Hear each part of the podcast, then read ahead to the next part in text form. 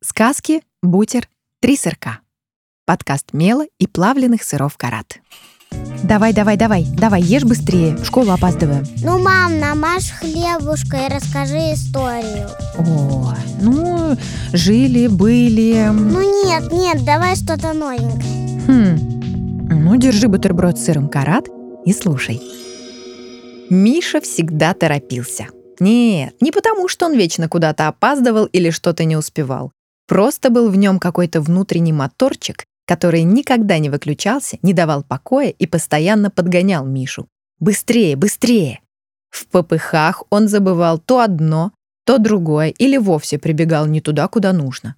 Однажды он так торопился в школу, что пробежал мимо нее и попал в зоопарк. Сначала Миша удивился, почему эту школу перенесли в зоопарк. Но потом такая идея ему понравилась, и весь день он провел среди животных. Только и в зоопарке он спешил. Ему не терпелось увидеть обезьян, но стоило Мише к ним приблизиться, как срочно он захотел поприветствовать змей. А у змей, так и не разглядев как следует ни одной, он поспешил к птицам. «Как прошел твой день?» — спросила Мишу мама, когда он довольно вернулся из зоопарка. «Отлично. Математику сегодня у нас вел Гиббон, рисование бразильский попугай, а урок физкультуры попытался провести капибара, но у него ничего не вышло. «Понятно», — задумалась мама. «Ну и какой же зверь тебе больше всего понравился?» И тут Миша опустил голову. Замолчал, загрустил. Он не мог вспомнить ни одного животного. Все они смешались в единый серо-коричневый цвет, в неразличимый по голосам гул. Так получалось, что Миша и вовсе не мог сказать, что ему по-настоящему нравилось. Было ли у него любимое блюдо, или самый интересный урок в школе, или его, только его место в городе, или даже лучший друг. Он не знал этого, потому что никак не мог найти время подумать, время задать себе вопросы и дождаться ответов. Да-да, Миша ужасно не любил ждать и как будто совсем не знал, что такое терпение. «Кто это еще придумал?» — возмущался он. «Для чего торту 45 минут, чтобы испечься? Это же как долгий-предолгий урок. Для чего Новому году целый год, чтобы прийти с подарками? Для чего самолету 4 часа, чтобы прилететь на море? Для чего младшему брату так много времени, чтобы вырасти и делиться со мной секретами, играть и вместе спешить куда-нибудь? Может, так бы все и продолжалось целую вечность, если бы не один случай. Как-то раз Миша спешил из школы домой. Ему хотелось поскорее бросить рюкзак и съесть шоколадный кекс. Мама всегда готовила шоколадный кекс по пятницам.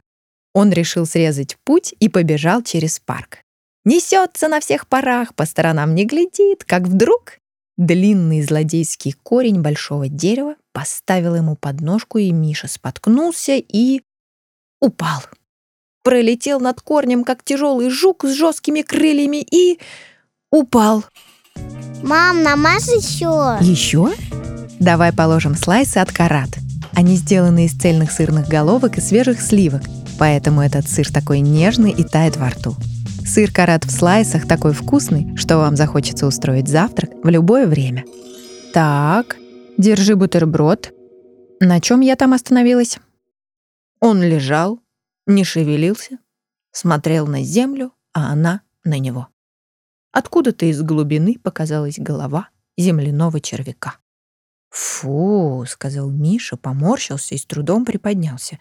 Но полностью встать он не мог. У него жутко болела нога. И тогда он подполз к дереву, сел, облокотившись о его ствол, потрогал ногу и заплакал от боли. «Ну и чего ты хнычешь?»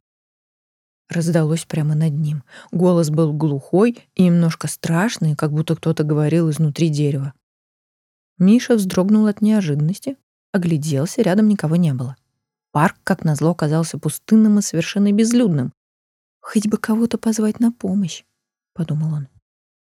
«Мне больно», — ответил Миша. «А кто это спрашивает?»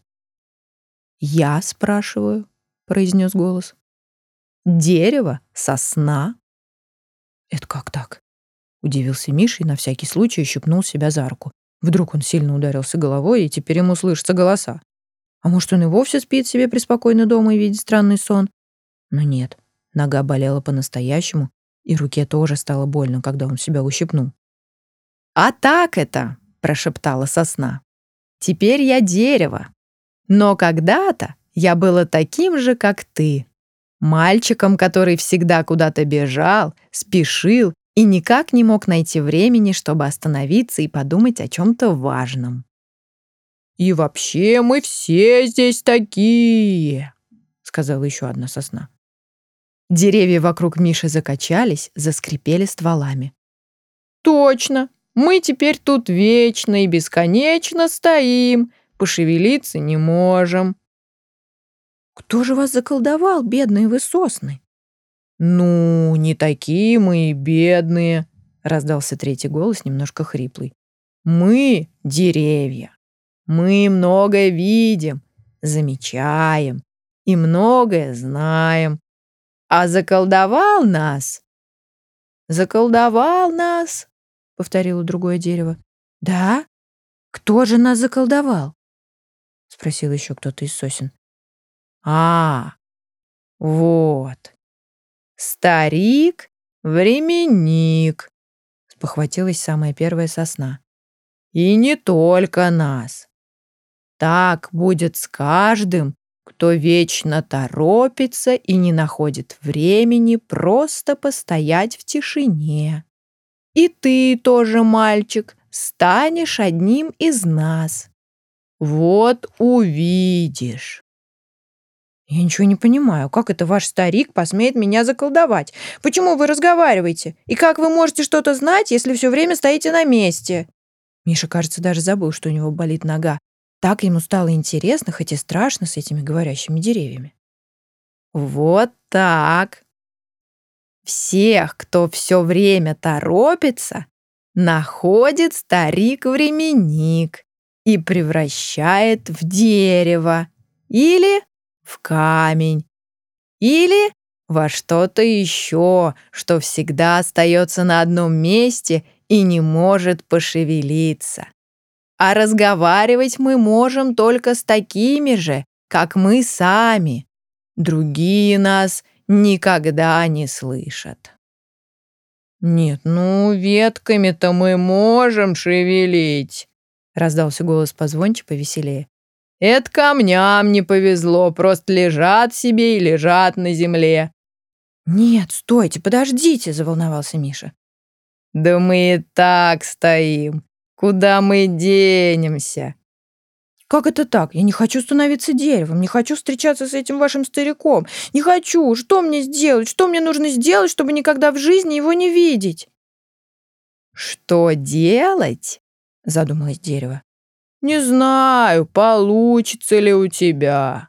«Да говори же!» — не терпелась Миша. «Вот, вот», — продолжило дерево, «нужно для начала научиться ждать, быть терпеливым и доверять времени. Оно лучше знает, сколько нужно минут, часов и дней для всего на свете. Для торта, для пути, для Нового года, для младшего брата. «А как это? Как это не торопиться и ждать?» — спросил Миша. Ему так не хотелось превращаться в дерево, что он готов был сделать что угодно. «Очень просто», — сказала сосна. «И очень сложно», — сказала другая. «Вот ты посмотри сейчас на небо. Не спеша посмотри. Куда плывут облака? Сколько их? Быстрые они или медленные? А потом посмотри на землю. Сколько здесь травинок? Все ли они одинаковые? Как думаешь, сколько часов и дней нужно траве, чтобы пробиться весной и вырасти? Посмотри на деревья. В каждом из нас столько времени, что хватило бы на двух, на трех человек. какие у нас стволы, какие птицы сидят на наших ветках, сколько их. А теперь медленно встань иди к себе домой. Аккуратно иди, не топчи наши корни на бегу, добавило другое дерево. По пути, может, ты поймешь, что нужно, чтобы никогда не встречаться со стариком-временником. Ну а если не поймешь, добро пожаловать к нам. Миша так мечтал поскорее оказаться дома, что встал, приподнял рюкзак и хотела было по привычке бежать, но больная нога помешала ему, и он пошел медленно-медленно, обходя корни и не задевая стволы. «Фух!» — вздохнула сосна. «Да, пришлось потрудиться», — сказала другая. «Мы чуть не провалили все дело, когда он спросил, кто нас заколдовал. Но все, кажется, получилось. Он поверил, что мы были людьми. Хотя это было непросто. «Никогда бы не хотела быть ни мальчиком, ни девочкой», — охнула высокая сосна. «Зато он больше не будет тут каждый день бегать без оглядки, топтать наши корни, задевать наши стволы, поднимать пыль до наших самых высоких веток. Наконец-то мы отдохнем. А Миша шел, замечая по пути каждую птицу, каждую необычную кривую ветку, каждый странный звук. И мир показался ему незнакомым и интересным. Как будто он долго бежал, остановился и услышал, как бьется сердце времени. Интересно, каким вырастет мой брат? подумал Миша. Ничего, я подожду и увижу. Мел и бренд плавленных сыров «Карат» благодарит автора оригинальной истории Екатерину Потемкину и писательницу Анастасию Строкину, которая создала по мотивам этой истории настоящую сказку.